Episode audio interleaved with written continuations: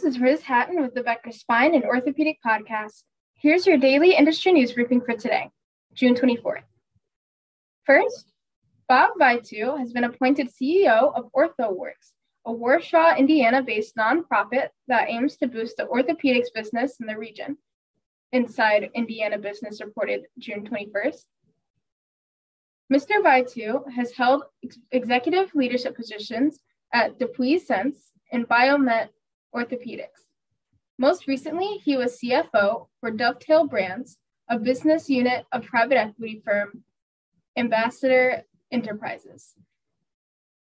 Second, Tigard Orthopedics and Fracture Clinic in Oregon partnered with orthopedic platform Unity MSK.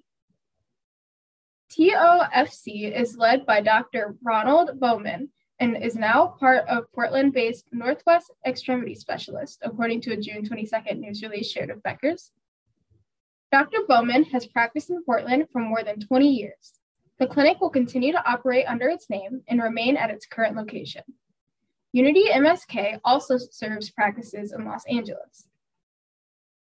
Third, Docs Health in Los Angeles is the first West Coast facility to add Globus Medical's Excelsius 3D system.